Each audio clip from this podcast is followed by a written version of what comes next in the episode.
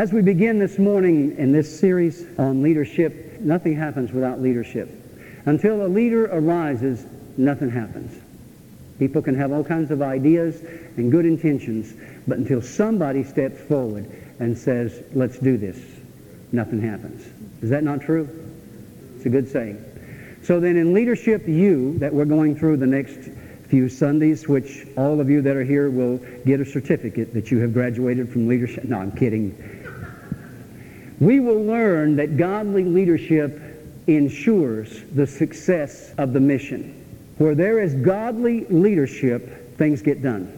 We'll also learn that there are different styles of leadership, and you are gifted by God with spiritual gifts that are unique to you, and you have a style of leadership. It doesn't have to be just like mine or Alan's or somebody else's, but you have a style of leadership that God gives you. We're going to look at those. And thirdly, we're going to look at how to recognize a spiritual leader. You say, well, that ought to be easy. It may not be as easy as you think. So we're going to dig into what the Bible says are the characteristics of a spiritual leader. And I pray that in so doing, it will not only help us recognize a spiritual leader, but it will challenge us to develop these characteristics, these qualities in our lives that we be the leader. And then lastly, we're going to talk about the stewardship of leadership. There is no such thing as a godly leader that is not a good steward. No such thing. And that includes our time, our talent, and our treasure. You see, every one of us are given by God 24 hours, 7 days, 365. What we do with that, we are accountable to God for because He's the giver. Now, I will be the first to admit to you that, that there's going to be some accounting on my part.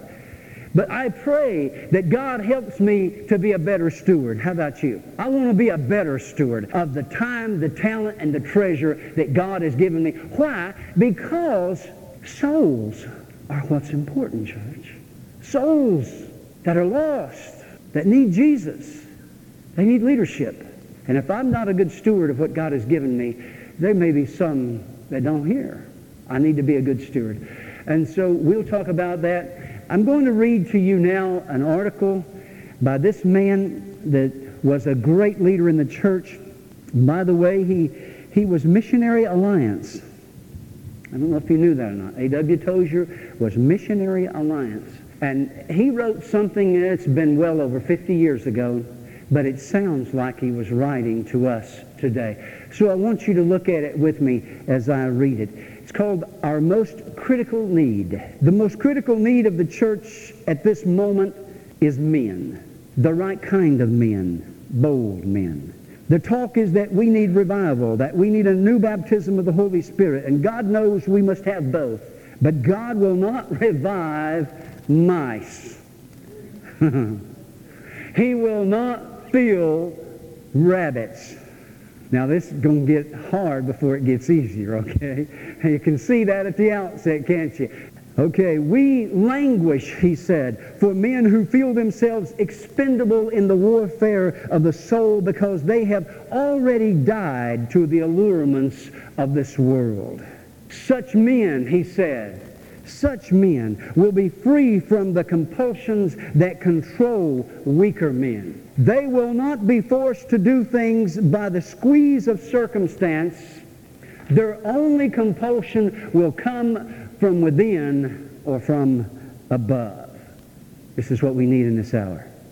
This kind of freedom, note, this kind of freedom is necessary if we are to have prophets in our pulpits instead of mascots. You thought I preached hard. How'd you like to sit under this guy's ministry for a while?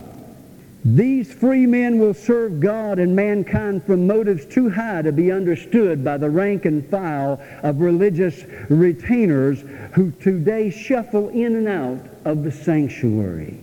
They will make no decisions out of fear, take no course out of a desire to please, accept no service for financial considerations perform no religious acts out of mere custom, nor allow themselves to be influenced by the love of publicity or the desire for reputation.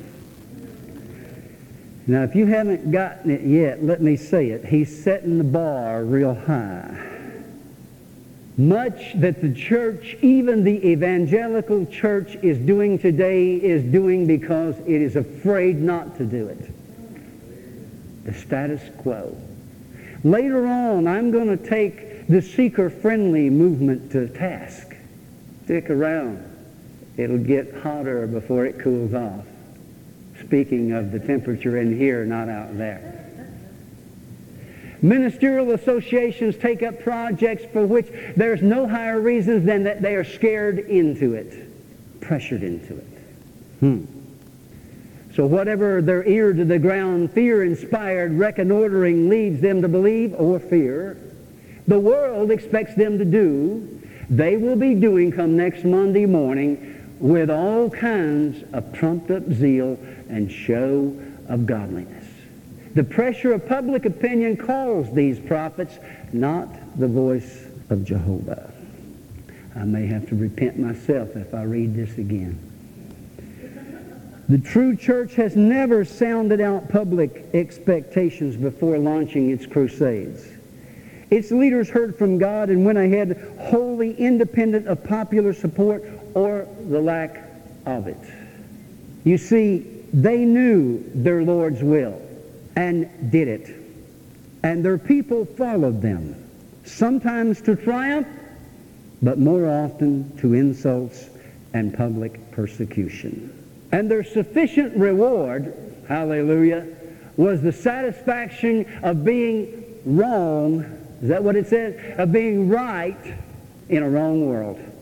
I would rather be right in a wrong world than be wrong and lose his well done.